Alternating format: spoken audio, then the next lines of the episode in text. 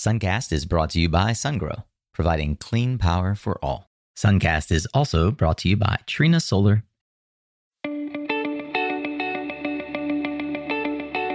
Hey there, Solar Warriors. I'm Nico Johnson, and this is Suncast. Each week, I pull back the veil on the life and business insights of clean tech entrepreneurs building the most noble and impactful companies of our time. I hope what you learn from this conversation is a catalyst for your own growth. So thanks for tuning in and welcome to our tribe.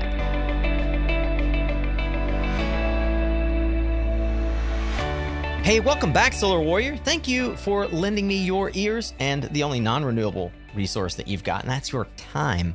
You are in the right place. I will affirm that. And especially if you are curious about how the solar industry, the residential side of it at least, is growing.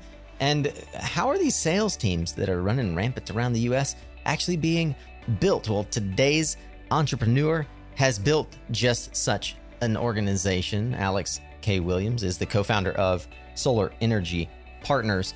And his story is one that is fascinating. In his 20s, he built a business in the oil and gas industry. We get into that.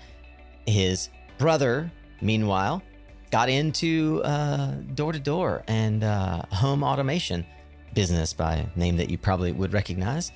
We talk about how he and his brother eventually joined forces and how their passion for helping build a culture that edifies and, and helps not only customers but their employees have a better and more rich life. That became their mission. And that is what Solar Energy Partners is all about. I was skeptical at first about this business, and I encourage you to put your skepticism for any parts of the solar industry aside as we dig into this founder's story because I think you're going uh, you're going to learn a lot just like I did. And if you like what you hear, I hope that you'll subscribe to the show cuz that's how you will be sure that you don't miss out on our twice weekly content just like this. Of course, you can always go back and listen to the 400 plus additional founder stories and startup advice at mysuncast.com or right inside the podcast player you're in. If you subscribe, then it'll tell you every time one comes out, Tuesdays and Thursdays, right here with you, encouraging you along your clean energy journey. For now, get ready to tune up your skills, Solar Warrior, as we tune in to another powerful conversation here on Suncast. So, today, as I mentioned, we are looking at the residential side of the US solar industry. It's a gaping hole in our content. We haven't really interviewed a ton of folks that do residential solar kind of writ large. I've focused my career on utility and C&I, but today I am bringing on my new friend Alex Williams of Solar Energy Partners. Uh, and by the end of this interview, you'll understand why. It is a wild and crazy time right now to be in residential solar. And, and I thought it was when I first got in in 2006. Alex is going to help us understand sort of the bifurcation in the solar industry between sort of sales and marketing and construction. Before we jump down that rabbit hole, let me first say hello, Alex. Welcome to Suncast. Nico, appreciate it, man. Excited to be here. Happy Wednesday afternoon. Well, brother, I'm stoked to have you on the show. I get pitched by a lot of folks on, hey, let me have you or let me be on Suncast. So it's rare that I'll follow up on those unless I see a clear opportunity. And when Amy, your marketing lead, reached out and said, Hey, you should interview Alex, I was dubious as ever. And I started looking into it, man. And you've got just such a fascinating story and the team that you've built and the the backstory, the background is is fascinating. It's a perfect Suncast otter, and I'm looking forward to getting into it. It makes me wonder though, and it's not something that we've talked a ton about in our lead up to this. When you were a kid, I remember that your LDS, uh, I presume you were raised in Utah. You can correct me if I'm wrong, but Idaho. Idaho. Okay. How did your upbringing and family life influence you as an entrepreneur? We were really fortunate to be raised in a home where we kind of had both sides of the fence in the sense that our dad's side of the family uh, did a lot of blue collar, you know, hard physical labor type of work. And the mom's side of the family was a lot more business minded. And um, I think every member of her family's been a business owner at some point. And so being able to kind of see work harder, work smarter, put them both together, and and it kind of creates a pretty unique experience. So we were very fortunate to have absolutely fantastic parents. What was dinner conversation like? Did you guys talk about like school stuff, or like were you always scheming business ideas? What that? What that? What, that, what, what mold would, did you did you break there? Yeah, so uh, we were uh, five o'clock every night. Everybody's at the dinner table type of family for sure. Growing always up. five o'clock. Yeah, well, it's usually like 5.15, 5.30. Mom and dad. my wife has tried to. My wife has tried to make that a reality. I feel like, uh, man, it was, I don't know if it was easier back then or if it just my parents were very disciplined with it. Um, but yeah, they were they were great about it, and you know, uh, they like to do the daily debrief. How did school go? Anything happen? Uh, I'm a bit of a troublemaker in my heart and kind of was always, uh, they were usually trying to make sure that they weren't going to have to get a phone call from a principal or get some kind of note signed for trouble that I was getting in. But business was for sure a part of the family. It was, they were always talking about what was going on. Not as much scheming, I guess, as you would say. Like they didn't do a lot of talking to us about starting our own businesses, but um, they were talking about what was going on in theirs and our aunts and uncles and all the things they were doing. So, uh, business was always a part of the conversation for sure. How many brothers and sisters? Just one, one older brother. No way, just the older brother. Fantastic. Yeah. What's the delta? What's the delta in age? Uh, like three and a half years. He'll be. Gotcha. Uh, he just turned thirty-eight, and I'll be thirty-five in January. And um, we're Youngins. partners here in Solar Energy Partners. Well, before you guys started Solar Energy Partners, you had two sort of different lives, as one would expect, and you went off sort of traipsing through the energy field to scratch that entrepreneurial itch. I'd love to know what was the spark that you know caused you to form your first venture in the energy sector, and uh, give me give us some context around that business. Yeah, so we were actually the other end of the energy spectrum from where we are now. The the first foray into oil, energy for us was oil and gas. So, mm-hmm. uh, 2011, we were here in California doing uh, home security and I had some friends that had made it up to North Dakota and started working in the Bakken oil fields up there uh, in the fracking industry and were telling me I needed to get involved in it. I'd been, you know, in some form or another, I'd been knocking doors since I was 15 years old. I was uh, wow. almost 25 at that point. So I was, hmm. I'd been at it a long time and just looking for something that was kind of completely different.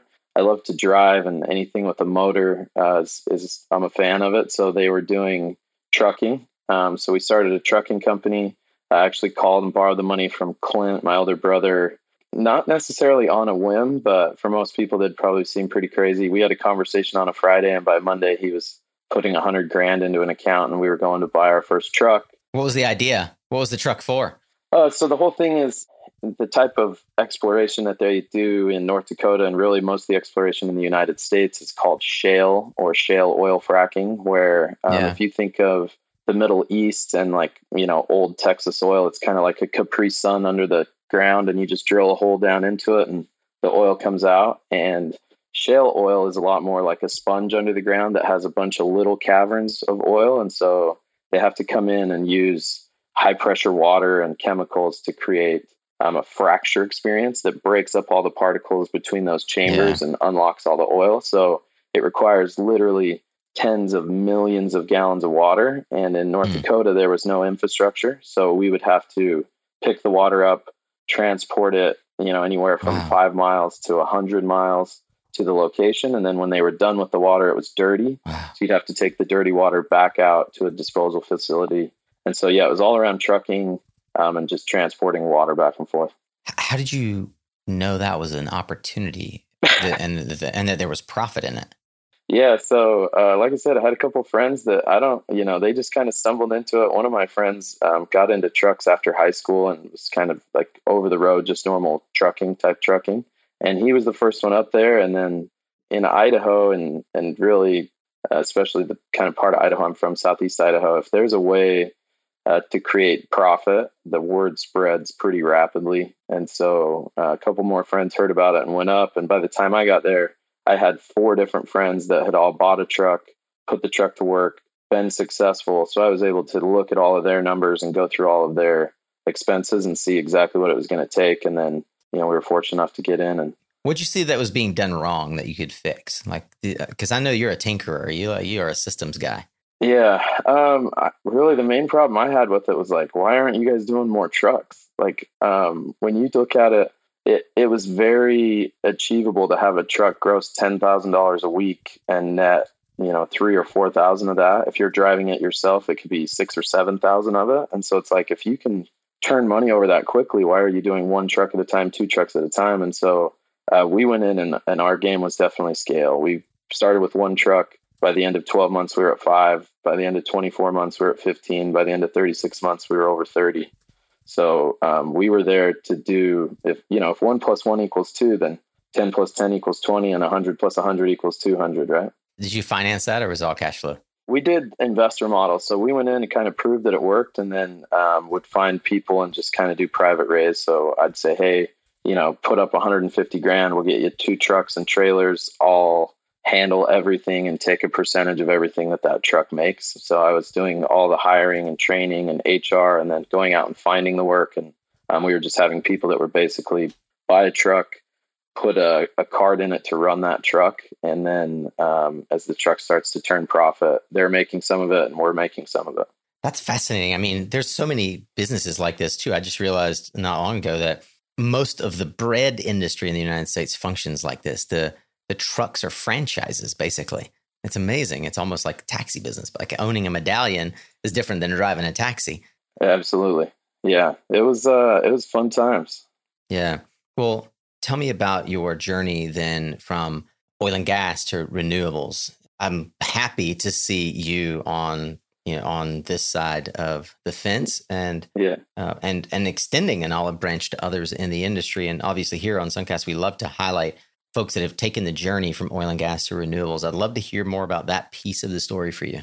Yeah so the thing that I figured out in oil and gas is just the tremendous impact that energy has and can create. So when we were in oil it was like 85 to 100 dollars per barrel. That's the unit of measurement they use in the oil industry. And and so the price of that went from 85 to 100 for all of 2011 12 13 14 by october of 14 it started to slip. By january of 15 so 90 days later it had gone from 92 to sub 40 for the first time since world war ii so it was the worst oil collapse that that's really happened on a worldwide basis. And so we kind of had a moment where it was like, hey, are we going to bear down and try and, you know, survive our way through this until it rebounds? Or do we want to make a pivot? And um, luckily at that time, my brother had pivoted from home security to solar. So he stayed in home security when I left, continued to have a very successful career there. And so the company that he was working for at the time was opening a solar division. They came to him and said, hey, you've got a great track record building teams, leading teams would you switch your whole team over and do solar? And if you will, you can kind of have carte blanche on the US. We have these five markets we want to open, whatever one you want to do. So he ended up getting into solar. That was like game. a that was a totally random small solar company, right?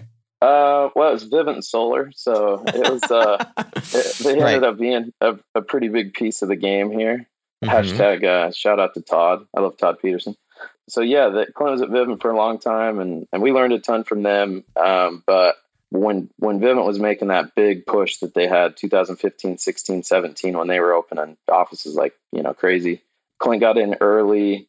And so when oil was kind of imploding and it was like, man, what are we going to do? And we were partners in the in the oil industry as well. We me and Clint are partners on pretty much everything we do. So um, I was like, man, it's this is not going the way that we want. Do we want to he, well, he said, he's like, do you want to stick it out and make it work or do you want to do something else? And I was like, honestly, man, I'd love to get out of here. And he's like, you got to come to solar. It's blowing up. And so we started liquidating, um, helped our, you know, partners eliminate theirs, or if they didn't want to, some of them were like, Hey, I'll just hold the asset trucks and trailers. Um, have they hold a ton of value. If you want to, you can kind of just go throw them in a field for a year or two. And when oil comes wow. back, their, your money comes right back. So some of our uh, people just held on to it and, and ended up selling them later. But I ended up joining Clint at Vivint Solar in uh, February of 2015 and just got a job. Started, yeah, it was. Um, I told him when I got there that I probably wasn't going to be his number one sales rep, but that there'd be a lot more sales reps in the room. I'm um, naturally a team builder, not necessarily the greatest, you know, personal sales rep that there is. And so um, when I got there in February, I was the 17th person in the office. About 90 days later in June, we had 50 people in the office. So um, I did my part of it. What makes you a natural team builder? Um, I'm a people guy, man. I love people. Um, what I what I love is watching people transform into what they've always hoped they could be, or always kind of you know, hoped would happen, right? How people, I think we all have another level that we want to get to and we'd love to be at and that we're trying to achieve. And I love creating a system where somebody can come in and start to work on that. It's not, um, if you're familiar with John Wooden, uh, probably the greatest college basketball coach ever, right? He was interviewed one time and they said, you know, how do you create such great basketball players, 10 championships in 11 years or whatever that he did there at UCLA? How do you keep creating these great basketball players? And he said, I don't try and create great basketball players. I try and create great men because great men play great basketball. And so that's kind of always been our thing is um, we want to help you be a great person. And if you're a great person, then you're going to do great work. That's fascinating that you were able to grow the team that quickly. I know that it's not something you've done once, you've done it multiple times. We're going to talk a bit more about that as well. But I'd like to dig into your time at Vivint to, to the extent that I can better understand it. How was the Vivint team structured, and how did you and your brother change the way Vivint operated? How did that lead to more leadership opportunity for you at Vivint? And uh, and eventually, I want to get into kind of what worked and what didn't. Yeah, so you know, all of the Vivint Smart Home days. So Clint joined Vivint Smart Home in 2005. I joined 2008.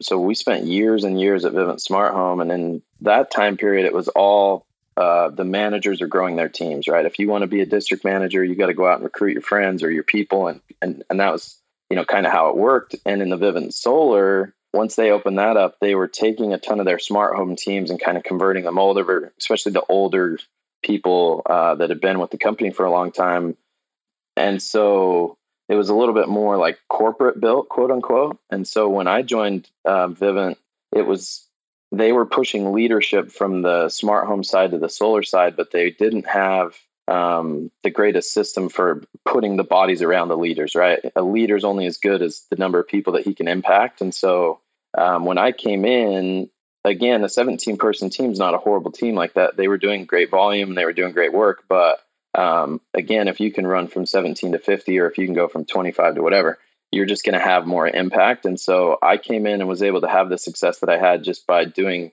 simple things like running Craigslist ads or showing up to, I would go to like recruiting fairs and like not even have a booth always. Sometimes I had a booth. Later on, I, I got a position with Vivint where they realized what I was doing and were like, hey, you should do this for the whole region. But um, I would just show up to career fairs and talk to people in the parking lot and just approach them in the parking lot, like, "Hey, you're here for a job. What do you look?" If they looked like they were the part, you know.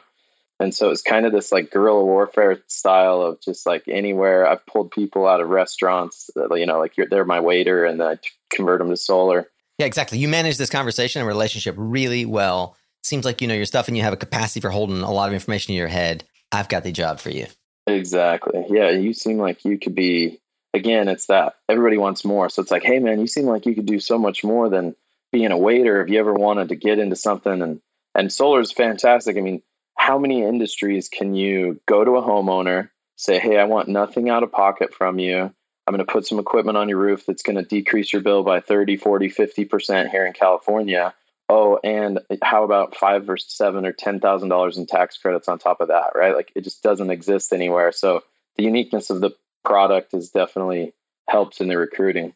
So, Alex, you and your brother, I have to imagine, sort of shook some things uh, in, in, the in the traditional Vivint model. And I'm curious, what did you do that that got you noticed and allowed you to rise in leadership within Vivint itself?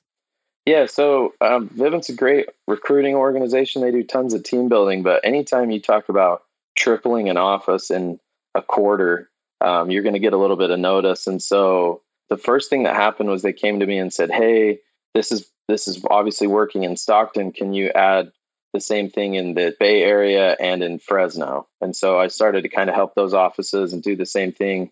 Uh, I don't think it was even 30 days after that they came to me and said, "Hey, we've got this opportunity. We're thinking about adding regional recruiters, which would include everything basically north of Bakersfield for the whole rest of California." I think there were seven offices at the time.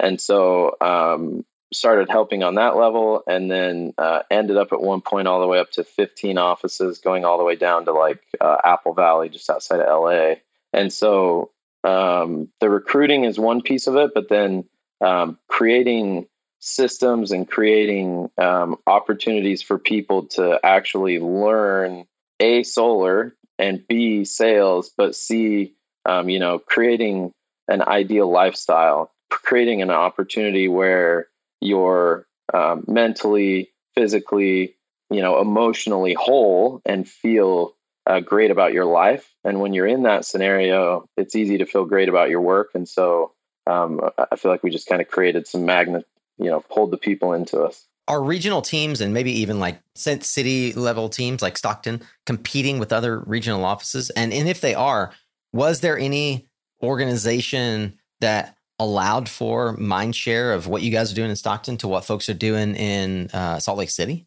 Yeah, so Vivint's huge on competitions. Everything's a competition. Every team is fighting every other team all the time to be the, the yeah. top of the pile for sure. They're great yeah, so why that, Would, so, so why would you share at that point, right? Um, yeah, they they it's fun because they were able to create competition, but it was competition of uh, like teammates, right? It's like you can have competition with a brother and want to be the best in your family, but he's still your brother. And so Vivint did a great job of, um, we were always trying to be the best of a group of one, right? We were all together and, and it was just who was the best in our crew, if you will. Right. Got it. You were able to transfer that knowledge to other regional teams that weren't necessarily your teams, but the, the whole organization was learning from what you were doing. That's pretty cool.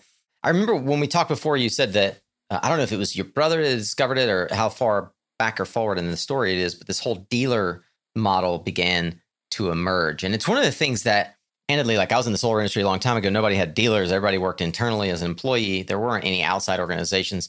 But I had worked in 2011 with a company out of Boston that was a manufacturer's rep, which is effectively a dealer. They're just a external representative yeah. of the product.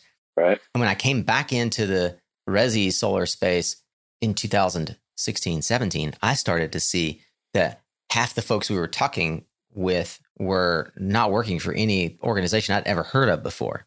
You know, right. solar energy, solar energy partners, not not you know not Vivint or Sunrun uh, or any of the big names that we all sort of associate with the companies building the solar projects on the roofs. When did you first start learning about this whole dealer model? And maybe for the sake of those who've never heard of it before, can you distinguish between the different roles that entities can play in the space and how you figured out where your role was? Yeah, absolutely. So I'd say like mid 2016 is probably the first time that I heard of this dealer concept, and it was it was like there's no way there's no way that this is real. You can't because any, I mean at that time 2015 2016 if you were making $300 a kilowatt in residential solar it was like dude that's pretty good you're making good money. And I heard I had a guy who sent me a message on Facebook and was like you could make a thousand dollars a kilowatt selling the same thing that you're selling. And i was like no way. Like there's no way that there's that much more in it. And again we were just we were building and when you're building and you got stuff going on it's like dude get that out of here. So that was kind of the first yeah. i heard about it. Didn't really think and $300 a kilowatt i mean that's 30 cents a watt. That's a that for for those of us by the way in the commercial industrial or the utility sector who are begging for somewhere between 2 and 10 cents a watt right? Yeah. Like the notion that somebody can make 30 cents a watt. It's bonkers. Yeah, it's bonkers. A thousand dollars? One dollar a watt? Right. All right. A dollar a watt. I don't think so. So yeah, that, that was when we first heard about it. And then again, um, friends, right? I, I'm, I feel like one of the things I've done in my career is always keep a close eye on friends and, Hey, what are you doing? And what are you seeing? And what's your experience? I'm constantly trying to pull knowledge from people that are gathering it. And so we had some friends that left Vivint and we're doing this dealer thing and they were like, it's real, man. I can show you the, you know, my pay stubs. It's that Wolf of Wall Street moment of like, if you can show me a check of you making 70 grand a month, I'll quit my job right now. Right. It was, I had one of those moments and they showed it to us and uh, we were like, Hey, Vivint, thanks. See you. So this is one of the things that you and I see in, in the subculture that is kind of the dealer model of the real money that people are making. But we're talking like kids barely out of college making 50 to 150 G's a month. Yeah, it's uh, kids in college. We have a couple of college students that are full-time college students and full-time, you know, solar sales reps and they're making like you said 25, 30 grand a month while they're going to school full-time. So it's it's a wild industry. Um, the dealer model is basically this. There's three pieces to any residential solar deal. You got who's going to pay for it, you got who's going to get up on the roof and do it, and you got who's going to take the customer through the process and kind of manage them all the way from A to PTO, right? And so we identified early, and then the main thing that I feel like I learned from North Dakota is that fulfillment is the worst part of any business. Um, sales is fun, finding customers is fun, building sales teams is fun. Doing it on the roof and actually getting it installed, that's extremely difficult to do at scale. And so we realized we could scale farther, faster, impact more people, do more good if we just let other companies get it on the roof and other companies pay for it. And we'll just be the ones that connect everybody in the middle and kind of manage the project through the right. So the vivint model you know vivint was the first in the industry to really scale.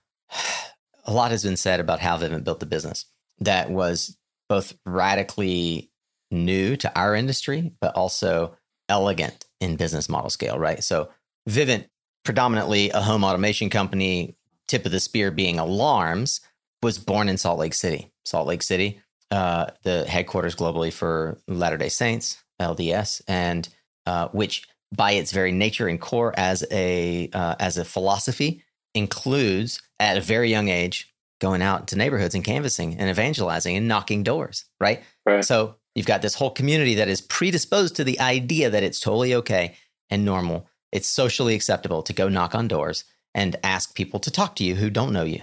Right. So that's one like disposition one. Vivint had this like petri dish to test things in. The alarm business blew up uh, because of that, because Vivint, among many others, had realized, okay, cool, let's teach these young LDS kids how to go knock doors and sell products. And right. And then Vivint said, oh wait, we already own the customer. We can go knock on those doors again and, and, get repeat business and again and right. again, right? Get repeat business. So it's more share of wallet, which is the biggest way to build a business. That's what Amazon does. Amazon just increasingly takes more and more of your monthly paycheck. Right? Yeah. your bank doesn't take more of your paycheck. They have one steady mortgage that you pay. So right. with with that in mind, you know, just for folks who are trying to think about this, um, like you guys had this, you had this understanding of how to build a team. You had this culture where people, you, you know, like young in particular, young people can can grok the idea i'm going to make some money by knocking on doors and there's and they're they're young and resilient so more prone to handle rejection and disappointment and grow past it. How did you and your brother decide? Tell me about the moment where you were sitting with your brother and you thought about like how do we scale this business? Who does what?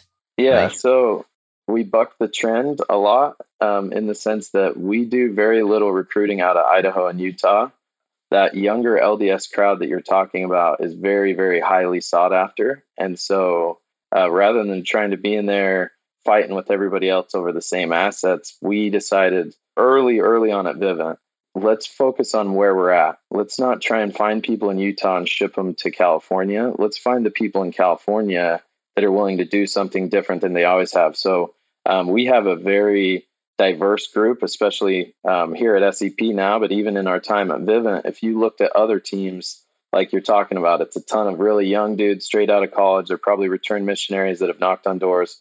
Our teams were not that. We were bringing in local people. Um, a lot of them had sales experience, but had never done door to door. But again, the the uniqueness of the solar product is like I'll try something outside the box because yeah, this is a little different. To your point a moment ago, where you said if I found a waitress that I felt really compelled me with her sales capacity, I was going right. to ask her. I was going to give her a new opportunity, a new way to wrap that skill.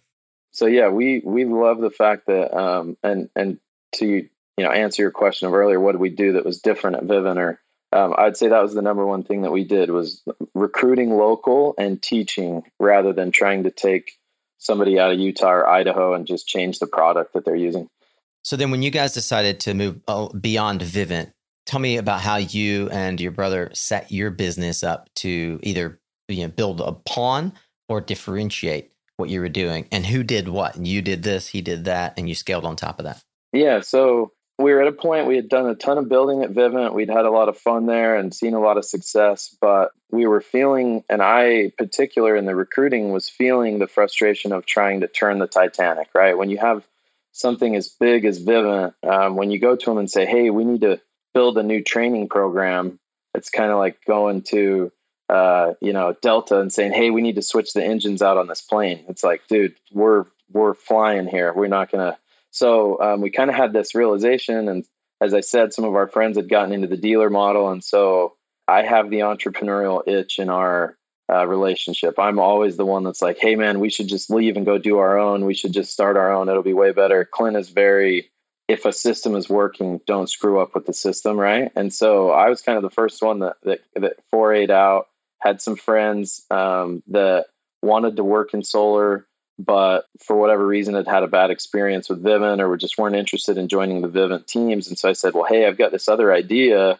I could plug you into it, but it's going to be kind of learning on the fly, and it's going to be you and me figuring this thing out. And so we uh, we spent the latter half of 2017 kind of figuring it out with some really close friends of mine. And then by early 2018, uh, I convinced Clint, like, dude, we got to do this full time. We got to jump in. And so we left. And our thing when we left was we had two major prerogatives. Number one, build a world class training organization, something that puts training first, training second, and everything else comes after that.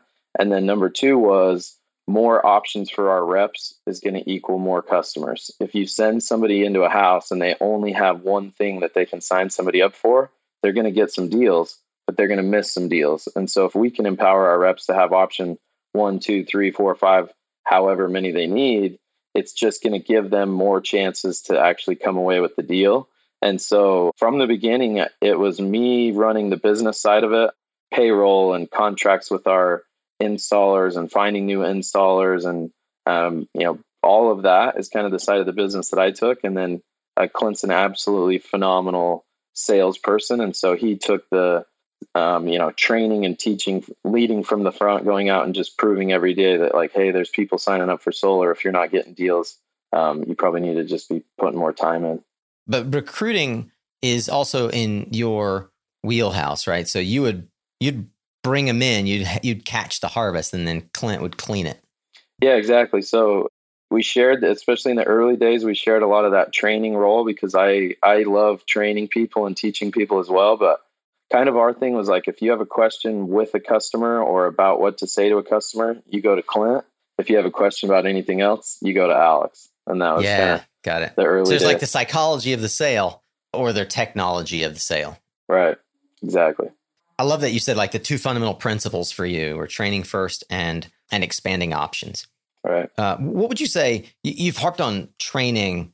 I think that there are many elements to the training that are important. What would you say are the keys to building a team that endures?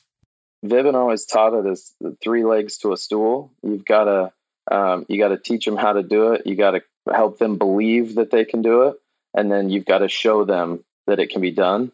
And so for us, it was uh, lead from the front, Clint, pretty much week in and week out, beat everybody else, just be the number one sales rep every week, right?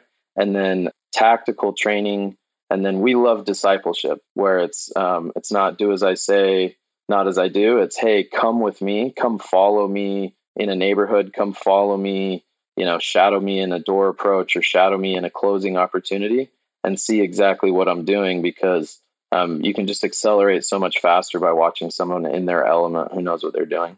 That's really cool, man. Thank you for summarizing that. You also decided to expand the leadership team. It's not just you and Clint running the business. Tell me about the decision to bring on Dave Madrid and why that was important. Yeah, so um, the early days it was called Golden Valley Energy. We weren't even Solar energy partners yet, and so um, we were right there in the middle of the Central Valley, Stockton, Modesto area. And um, we had met Dave at Vivint and in the Vivint Smart Home Solar days, and we knew of him. Dave was a powerhouse. He's uh, been creating sales teams on a very high level for a long, long time. And so it's funny. Yeah. Um, he I got introduced. He was at Vivint. I got introduced to him by um, a great mutual friend of ours now, who's actually in the business with us. Anthony Pimentel's his name, and Anthony was like, "Hey, I got this guy you got to meet."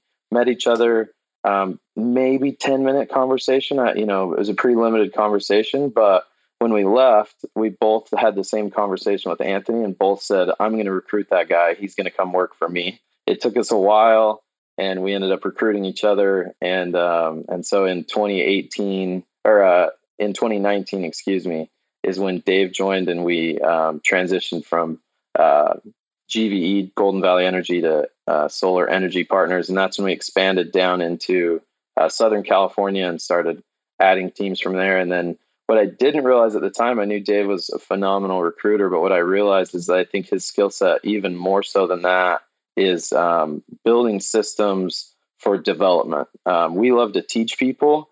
Dave loves to develop people and help them, you know, become more leaders and and to expand themselves even more than we did. And so it's been an absolutely fantastic partnership.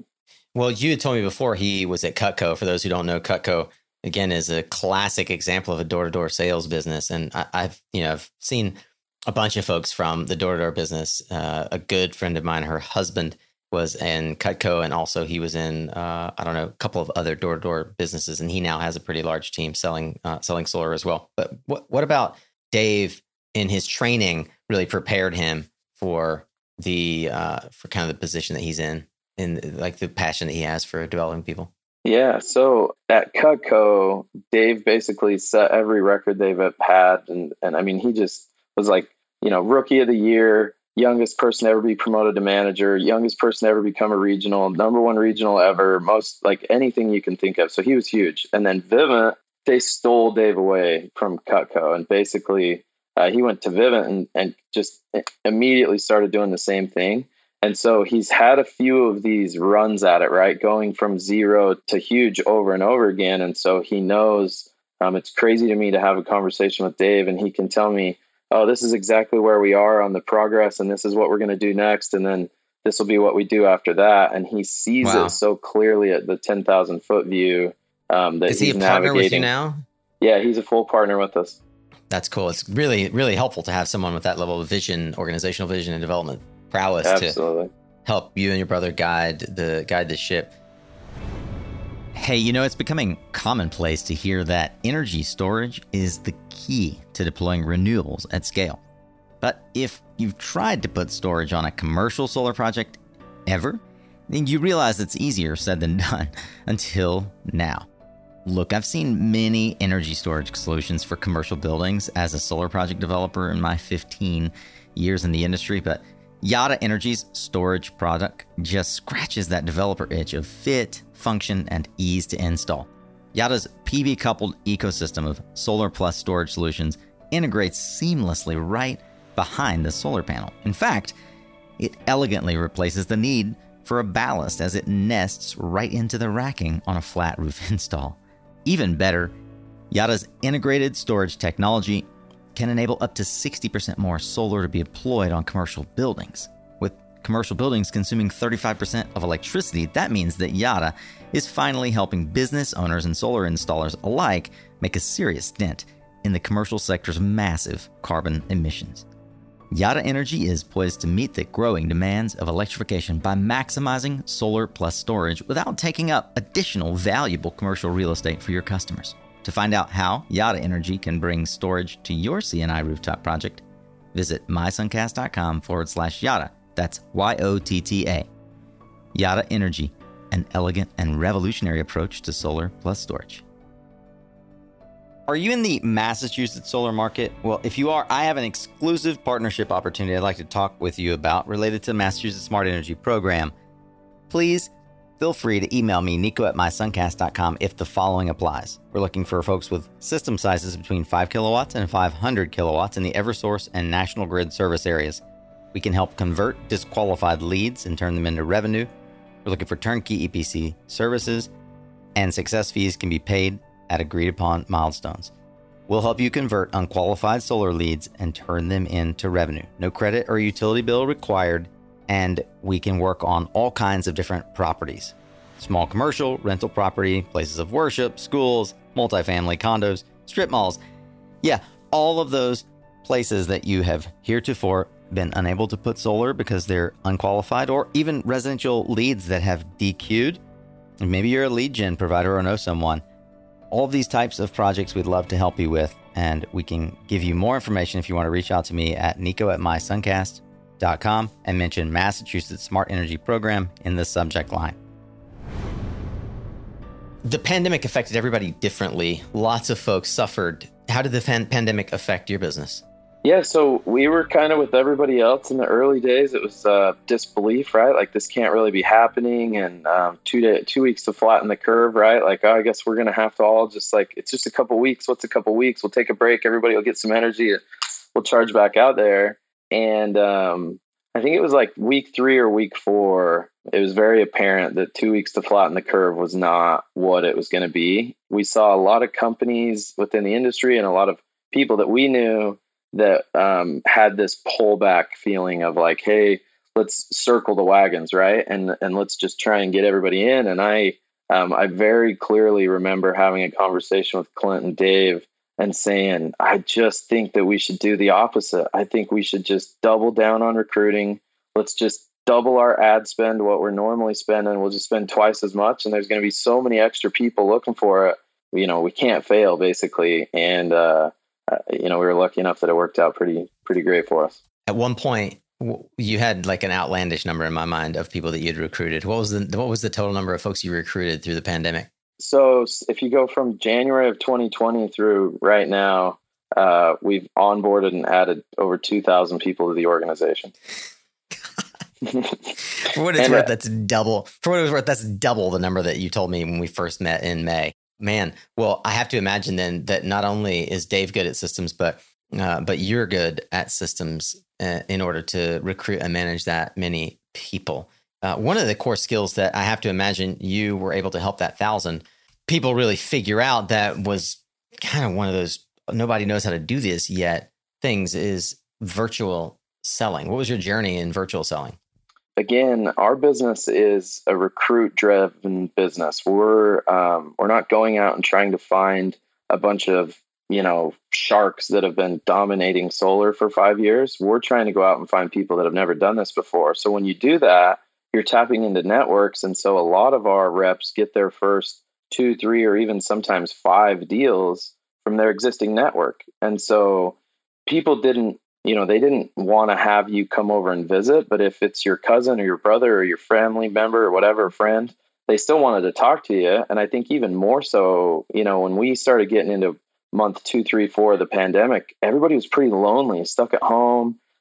You weren't able to go out and socialize. You weren't able to see your friends and family and have that normal interaction. And so we just said, look, we're going to do this. We're just going to figure it out, and we're going to have some failures, and we're going to have some missteps, and and we'll probably have a lot of these deals that we won't end up getting, but nobody else is going to get them either because of the pandemic. And so um, we just kind of had this attitude of like, hey, you know, I'm a, I'm a big Will Smith fan, and I love his character in Wild Wild West, right? And it's uh, shoot first, shoot second, shoot third, and then maybe ask a couple questions. And so it's like we'll just start doing these zooms, and we'll figure out what we need to figure out when we get in there. That's amazing, man. Uh, one of the things that you said earlier that that sticks with me is that you said, "Okay, let's increase our ad spend." It's super uncommon, as you know, for most of the solar industry to spend money on ads at all, except the you know present company excluded. Uh, and if they're going to spend money on ads, they're going to spend money on either buying leads or doing Facebook ads, trying to get their like their neighborhood folks to buy from them as an installer. I've never I've never spoken with someone who who is actually doing ad spend to recruit talent. That's not also like trying to do it on LinkedIn. Can you talk to me a bit about the advert the, that idea and the model that that where'd that come from and, and how do you manage it? Yeah, so we do a ton of digital ads in the recruiting space, right? So Monster, Indeed, ZipRecruiter, like you said, LinkedIn, and the whole philosophy is people are looking for an opportunity, especially in the pandemic. People were looking for, like, hey, man, what's something I can do? And there were people that were unsatisfied with their industry or unsatisfied with what they'd been doing. But it's hard uh, to exchange good for great, right? If you've got a job and you're making good money and it's a good situation and you're getting good success, why would you change it? Well, then the pandemic comes along and all of a sudden everybody's kind of in this weird spot where it's like, man, I can kind of do anything I want now, right? Like maybe I can take some risks. Maybe I can try something that I wouldn't normally do. And so that was kind of the direction that we went with the ads was like, hey, try something new, uh, try something you've never done before. And then as far as managing it or how do we handle that whole thing, we have uh, a vendor called human capital recruiting that does a ton of that for us. They they manage a lot of our ads and are kind of the front end of that bucket, if you will, that catches all the resumes and goes through and determines who to interview. Like, how did you decide to use them? Right, like this is one of these are the thoughts that go through my mind as a business owner. Like, did you talk to a bunch of companies and then find human capital? They cold call you. Like, man, I think that it's it's fantastic because I also a lot of folks will question, well, I can't run all those ads. I don't know how to do that. Yeah. So Dave owns Human Capital Recruiting. That's how we found him.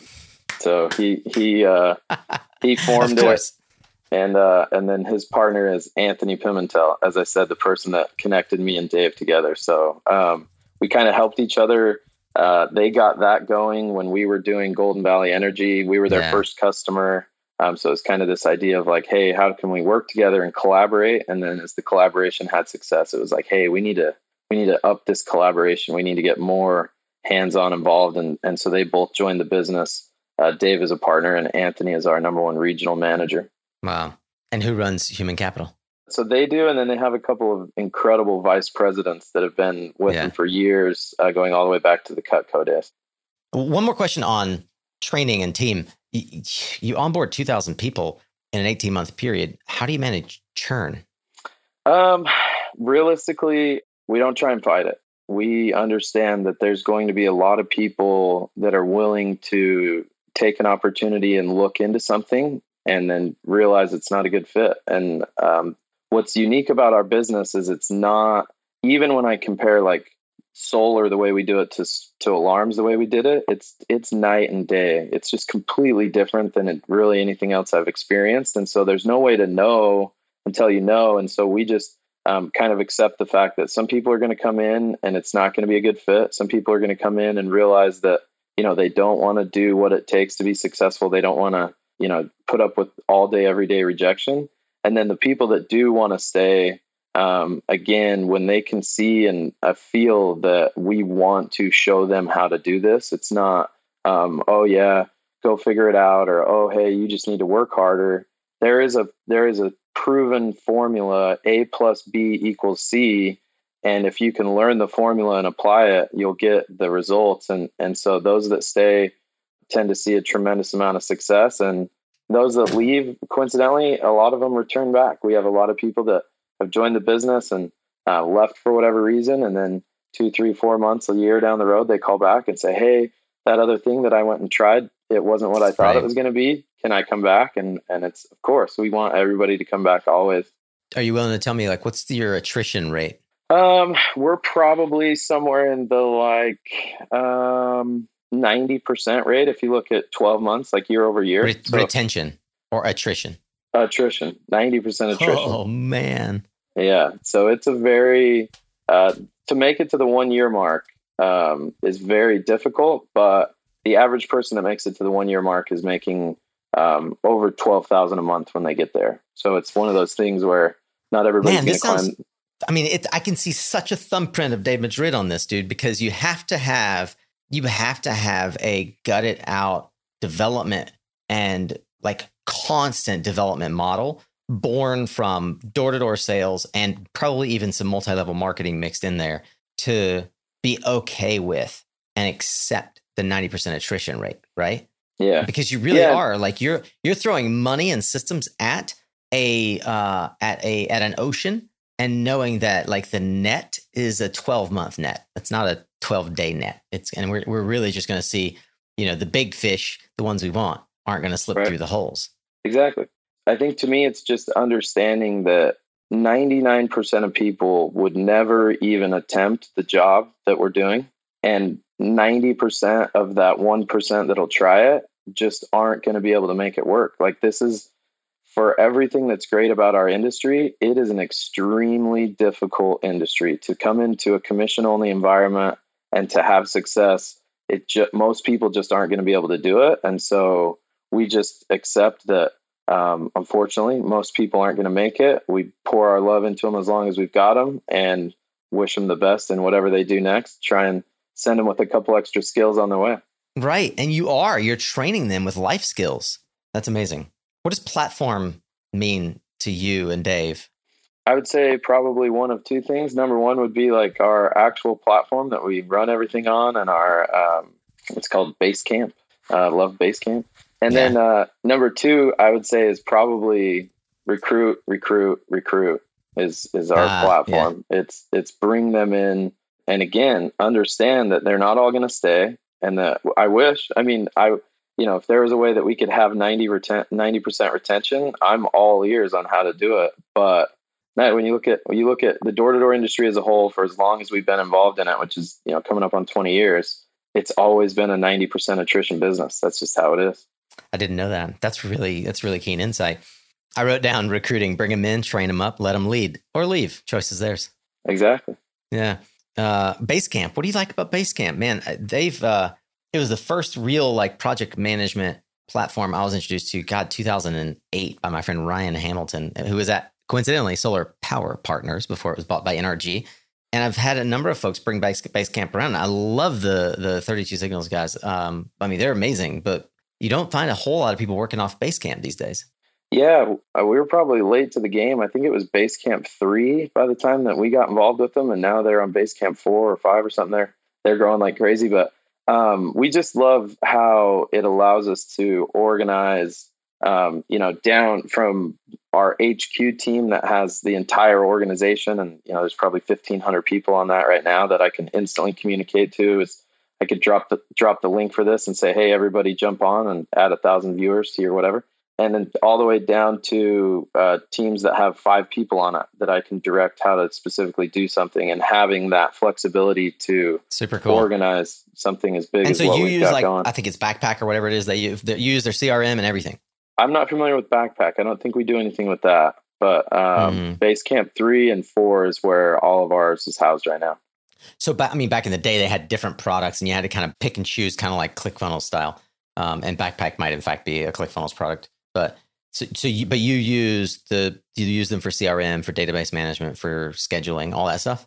Uh, yeah, a lot of it. I'd say a ton of our like customer scheduling stuff is all done mm-hmm. through the installer. But yeah, scheduling for like all of our team events and any of that kind of stuff is all done through them. And then um, it's where really it's the place that we house all of our training. So if you want to watch a right. training video on how to do a door approach, you go into Basecamp and you can go in and watch a video from my brother or any number of Got other it. super successful so leaders. That's where you're learning. Yeah, your LMS is basically built on on Basecamp.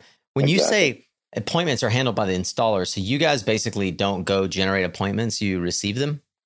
Uh, no, I meant like um, appointments throughout the sales process, uh, throughout like the the operational process. So our normal process is the rep will create contact with the customer in whatever way that they do. Maybe they knock on their door, maybe they call them, maybe they run into them in a restaurant, at a gas station, whatever it is, and they'll give them their quote unquote elevator pitch, right?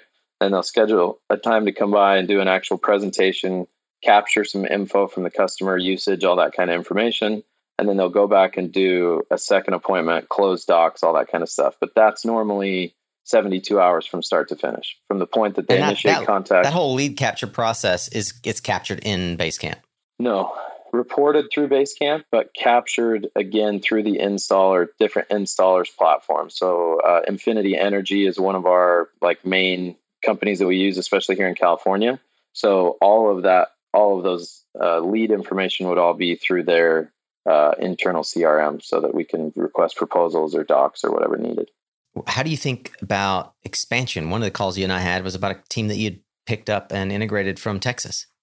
Yeah. So again, I think it, it stems back to the name. And um, me and Dave had a conversation before we went from GVE to Solar Energy Partners, and we're trying to decide, you know, and we're trying to capture something that really encapsulates what we're trying to do. And that is what we're trying to do, right? We want to form partnerships, as many of them as we can, as broad as we can, um, on all fronts. We need install partners, we need recruiting partners, we need sales partners. And so the addition of those guys in Texas and some other teams, it's all about forming partnerships that are going to last long term, right? It's not, yeah. hey, how do are we? You, are you acquiring we, them? Or are you taking a an interest in the businesses? How are you actually structuring the M and A?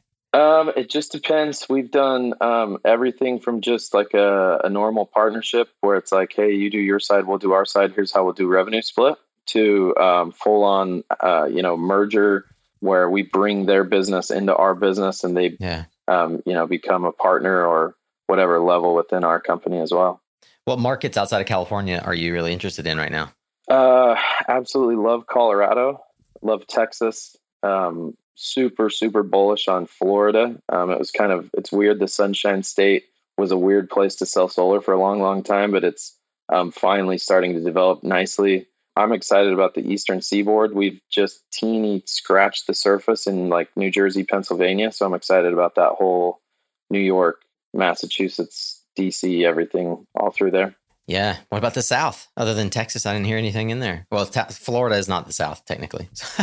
yeah. Um, the South is a place where I still feel like it's probably a year or two away from us really like diving in there. Um, when you look at just utility pricing and, you know, for us, we're not going in and trying to build out the ops teams. So we have to go to a location where ops teams exist and so when we look into into some of those markets it's a very limited uh, operational footprint. And so for me as solar energy partners our motto is to create the best customer and rep experience in the solar industry. That's kind of how it starts.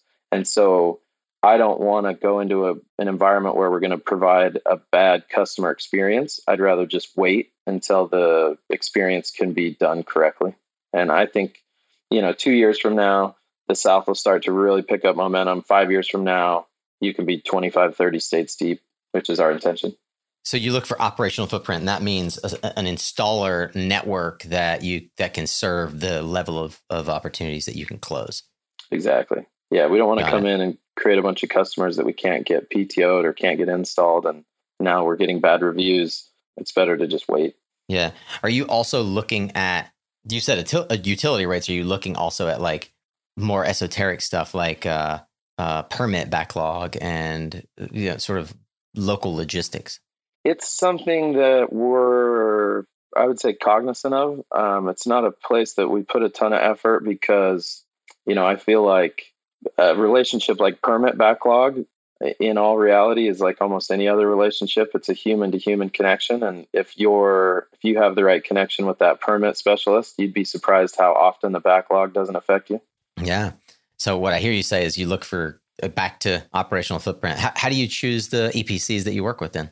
Um i love i love somebody else's experience. So i'm constantly trying to find someone that i know that's operating there or somebody I know that's worked with this installer before and saying, "Hey, what's your experience? What have you seen? What do I need to avoid, or or what do I need to know about this person?" And then um, I'm very big on uh, just having a conversation with the owner. I feel like um, i am pretty good at being able to smell bullshit, and so um, you know, based on what their their feedback to my questions, if I say, "Hey," you know, we want to come in and scale fast. Are you going to be able to handle it? And they say, oh yeah, you could never outsell us. We'll scale as much as you want. I, I already know that this guy's just giving me a pitch.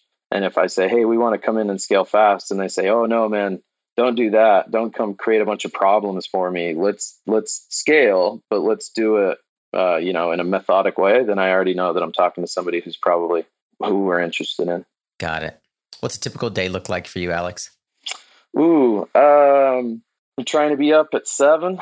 Um, I do some morning priming and uh, get in some kind of workout, and then normally by eight o'clock, my phone's ringing, and I'm uh, I'm on the phone a lot. I spend a lot of time on the phone. I try and visit uh, one of our office locations um, most days of the week. So I'm a lot of times I'm up in the morning and driving somewhere or getting to one of our places, and then in the afternoon I'm trying to meet with leadership and then you know on the phone with various people till anywhere 10 11 sometimes midnight if i'm really pushing.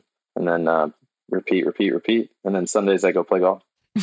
Well another uh, fun fact uh, about something that you like to do although you probably don't get to do it enough is uh, you like motorcycles. I do. I love motorcycles. I um, I've only owned one, and um, I didn't own it for very long. I crashed it like three times in 90 days or something, and like my shoulder was all messed up, and I'm limping around, and I was just like, so what I've realized is I've I love motorcycles, but I'm not meant to be a motorcycle owner. So I love to go on vacation and rent one and spend, you know, four, five, seven, ten days riding. But the longer I'm on a motorcycle, the more aggressive I become. And so I have to I have to uh, the more comfortable out. you become. Yeah, yeah, I have to yeah. space out my time for for sure. And you do these vacations. You don't you don't do them alone, right? No, yeah, we're we're. Um, I've been extremely fortunate to get involved with a group that uh, loves travel as much as I do, and so that uh, you can see behind me, I've got my little world map here uh, with pins in the different places that I've been. And so um, I have a group that we met at Infinity.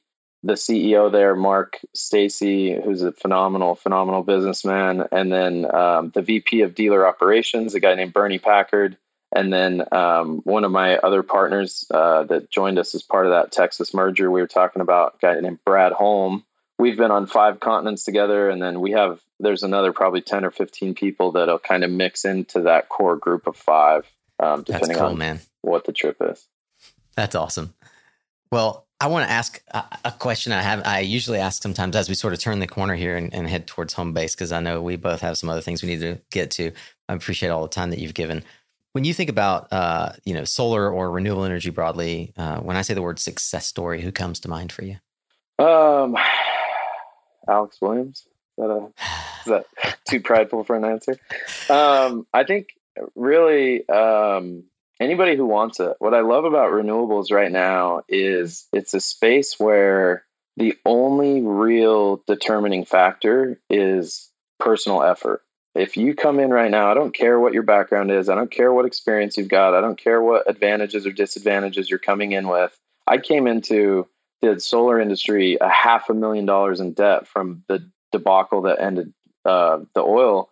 And so I was coming in, you know, in a spot that was not ideal and was able to turn it around because the environment that you're in, all it's seeking is work. If you go put in time, energy, effort right now into this industry, you're going to be successful. Now, you know, we like to think that our environment will accelerate that and and take you farther. Um, I tell people all the time, I want this to be the last place you ever work when you leave here, it's because you're leaving the job field, right? But I think uh, if you want to talk about like fan people that I'm a fan of in the industry, or like who's done things that I think are fantastic, obviously, uh, you know Todd Pedersen, what he did with Vivint Solar was pretty uh, revolutionary and really paved the path for a lot of people. Everybody's an Elon fan. Like I said, we love the Infinity guys. You look at they were connected with Sun Edison early and when Sun Edison went bankrupt as part of that Vivint acquisition, there were a lot of big dealers that went down, and Infinity, um, their leadership team was able to pivot and able to make some moves that kept them in business and has given us an amazing, amazing platform to operate on. That's fantastic. What are some key lessons or takeaways from maybe the Infinity guys or your own uh, mentors that you pass along or want to pass along maybe to the Solar Warriors and Suncast? The main thing we learned from Infinity, I guess, so we'll go back a step. The main thing we learned from Todd is that hard work beats talent, no matter what. I don't care how good you are. I don't. I don't care how long you've been at it. If I consistently go outwork you, I will eventually beat you. That's just how it is. And then um, what we really learned from the Infinity guys is always, always, always pivot. Don't get stuck in this is how we've done it, so this is how we're going to do it. If something changes, you have to change. And so uh, we've been very fortunate to be able to pivot. You know, as you spoke of going to the digital format, um, we had a 12 month period. We're big on training, so to, in order to train, you got to get teams together, right? And we had a 12 month period that we weren't able to do team meetings in offices. And so we were doing our meetings in parks. We'd have 20, 30, 50 people come together in a park and, and do two hours of solar training. And so just that idea that always pivot, always try something else, always be looking for that next thing that's going to get you there and then just go put in some hard work and you'll get what you want. Alex, where do you think that we still have like a block that's holding us back as an industry from propelling in the way that we, we believe that is possible? Yeah, I think um, there's still the number one um, thing that that keeps people from making a decision. Right when you look at this homeowner experience of this is how I've always got my electricity, and am I going to change the way that I do that to something new? If they feel uncertainty, they do not want to change. People don't like making changes in the middle of uncertainty. That's why you saw, um, you know, alcohol consumption and all the, the bad things that happened during the pandemic is because people were searching for the certainty that had gone away with all the uncertainty. And so I think one thing that we need is some type of uh, national level leadership that says, hey, this solar thing is for real, whether it's the extension of the ITC or whether it's, you know, creating some kind of well, you know, 25D would do that, right? The cash option. Yeah. Yeah, exactly. So I think I think we're really that close. If there was some kind of signal on a nationwide level of like this is going to be here for a long time, I really feel like we're going to see um, a huge, huge rush, and I I believe that that's going to happen. That whatever, however that legislation ends up coming through, exactly whatever, mm-hmm. but it's going to come through. And um, once that certainty is there, that hey, everybody's going to switch. That was we were in California when um, they signed State Bill 100 that committed California to 100% renewables, and we saw the change in customers when it went from oh yeah the the state wants us to do solar and everybody thinks solar is a good idea to now hey the state is doing this this is what we're doing and that certainty was there. And overnight it changed that customer experience because they knew okay everybody's going to do it. Do i want to be first or do i want to be in the middle? Do i want to be in the end? Most people want to be first if everybody's going to do it. Yeah that's really cool as well. You can start in terms of back to the market expansion conversation you can start benchmarking where you want to go or highlighting areas that are being progressive around things like SB 100, right? If you've got legislation that is going to get approved, and it's just a, it's just a matter of time at that point before there is real core belief in the population. And it's not to say that everybody believes, but that the kinds of customers you are going to have on the fence, they're going to get pushed over the edge of the fence. Alex, I believe that leaders are readers and readers are leaders. What is there a book or maybe two books that for you have really informed your leadership style or the way that you tr- help others? Uh, yeah, absolutely. I'm a, um, I'm a big fan of As a Man Thinketh by James Allen. I think everything, uh, you know, ultimately comes back to right here. The only limitation exists between the ears, right? So I'm a huge fan of that. And then, yeah, another one that I really like is a book called The Excellence Dividend by Tom Peters. And um, it's probably a little more like sophisticated is the word in my mind. Like I remember sitting there listening to it the first time. I've been through it a few times now. Just like Tony Robbins, I'm a little bit thick. I got to have it hit it a few different times. And so I remember the first time going through being like, I don't even know some of the words that this guy's using and having to go like look up words. But um, I mean, just some phenomenal, phenomenal concepts in there about, you know, going to the next level. As a Man Thinketh for sure is also one that I am, uh, I'm a huge fan of and can can highly recommend for, for, everyone here. Um, I will check out the excellence dividend, making a note of that right now. Alex, is there any particular habit or consistent practice in your life that has given you the greatest yield or leverage? Absolutely. There's a there's an individual named Dr. Craig Manning. He was at uh, Brigham Young University for a while, and um, he teaches this concept of deliberate practice. So um, it's I feel like one of the greatest advantages that uh, has served me throughout my life is my ability to learn. Um, I'm very quick to pick up new concepts or new ideas and integrate them into you know other things that I've learned or experiences that I've had. Um, and then I think uh, really just taking a look. I'm constantly trying to play the game of uh, what's urgent and what's important. Things that are urgent have to be dealt with, but oftentimes at the sacrifice of important. So I'm constantly trying to say, like, hey, is this actually urgent or does it just feel urgent? And can I be doing something that would create bigger impact or, or give me more leverage in what I'm trying to do? Alex, I could probably do another two hours with you of just questions about how you think. I, I really am fascinated by, at such a young age, how you have cultivated a life for yourself, created a life for yourself that is enviable by many. Um, not to say that most want the kinds of stress and things that you've dealt with, but hey, you know you're purified by fire, and no entrepreneur, uh, every entrepreneur recognizes that, and no entrepreneur wants to feel the flame, but they want to see that purity, and they want to see the the you know the the forged steel that comes out of the other side.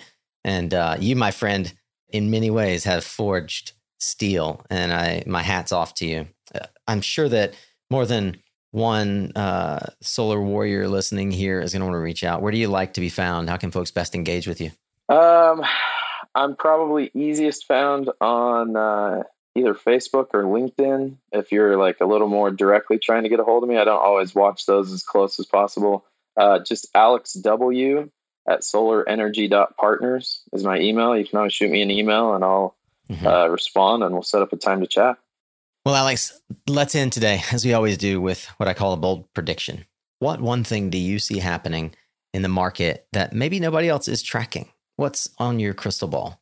Um, you know, I would say uh, I think that we will do, and by we I mean all of us here in the solar industry. I think we'll do as much solar in the year 2023 as has been done up to that point. So I think we're going to take the the whole industry here and double it in 2023, and uh, it will be it'll be the Rubicon moment. There'll be no turning back. Everybody's getting it. Well, you heard it first here, and Alex and I will do an interview in 23 to confirm that it happened. Alex K. Williams is co founder and partner in Solar Energy Partners, and he's looking to be your partner and mine. And he has helped us with so much insight into how the uh, sort of the new world that is residential solar is flourishing. Now you can be a part of it. Alex, thank you for taking the time out of your very busy schedule to be with us on Suncast today, my friend. Absolutely, Nico. I appreciate it, man. And I uh, look forward to chatting again soon, man. Keep up the great work. Wow. Well, if you, like me, didn't know a whole lot about how these dealer programs are working or being built, didn't know, you know, that the installers don't often do the sales themselves, that the industry is sort of bifurcated, as Alex so elegantly put it, into those who pay for the systems, those who install the systems, and those who manage the entire sales and customer management process. Well, now you know. And you know from one of the companies that is building one of the fastest growing such sales teams or dealers, as they're called, in the United States. I hope that you learned a ton about this piece of the business. If you're in this aspect of the industry and we missed something or didn't get it right, I encourage you to jump on LinkedIn and let us know. Uh, while you're there, go ahead and follow Suncast and me, Nico Johnson, and click on the post that we've made for this episode.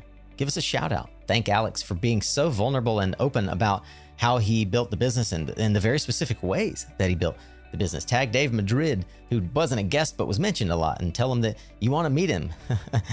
and uh, since I know you're already hopping online and you're going to be clicking through on LinkedIn, go ahead and share this episode with somebody that you think needs to hear it. It really is a joy when I see that you're getting insight and and it's helping you build your career or your business. So who do you think needs to hear this story today? It's an exciting time in the solar industry. I'd also ask who do you think needs to be on Suncast? What other elements or topics of the industry and its growth should we be covering? We've expanded out our repertoire as you've noticed, but we're always looking for good guests. So feel free to reach out and let me know if you have an idea for either of those guests or topics. Thanks once again, as always, to our sponsors who help keep this content free for you. You can learn more about them at mysuncast.com forward slash sponsor. That's also where you can learn how to partner with us each and every week to reach thousands of solar warriors and clean tech champions just like yourself. Remember, you are what you listen to. Thanks again for showing up, Solar Warrior. It's half the battle.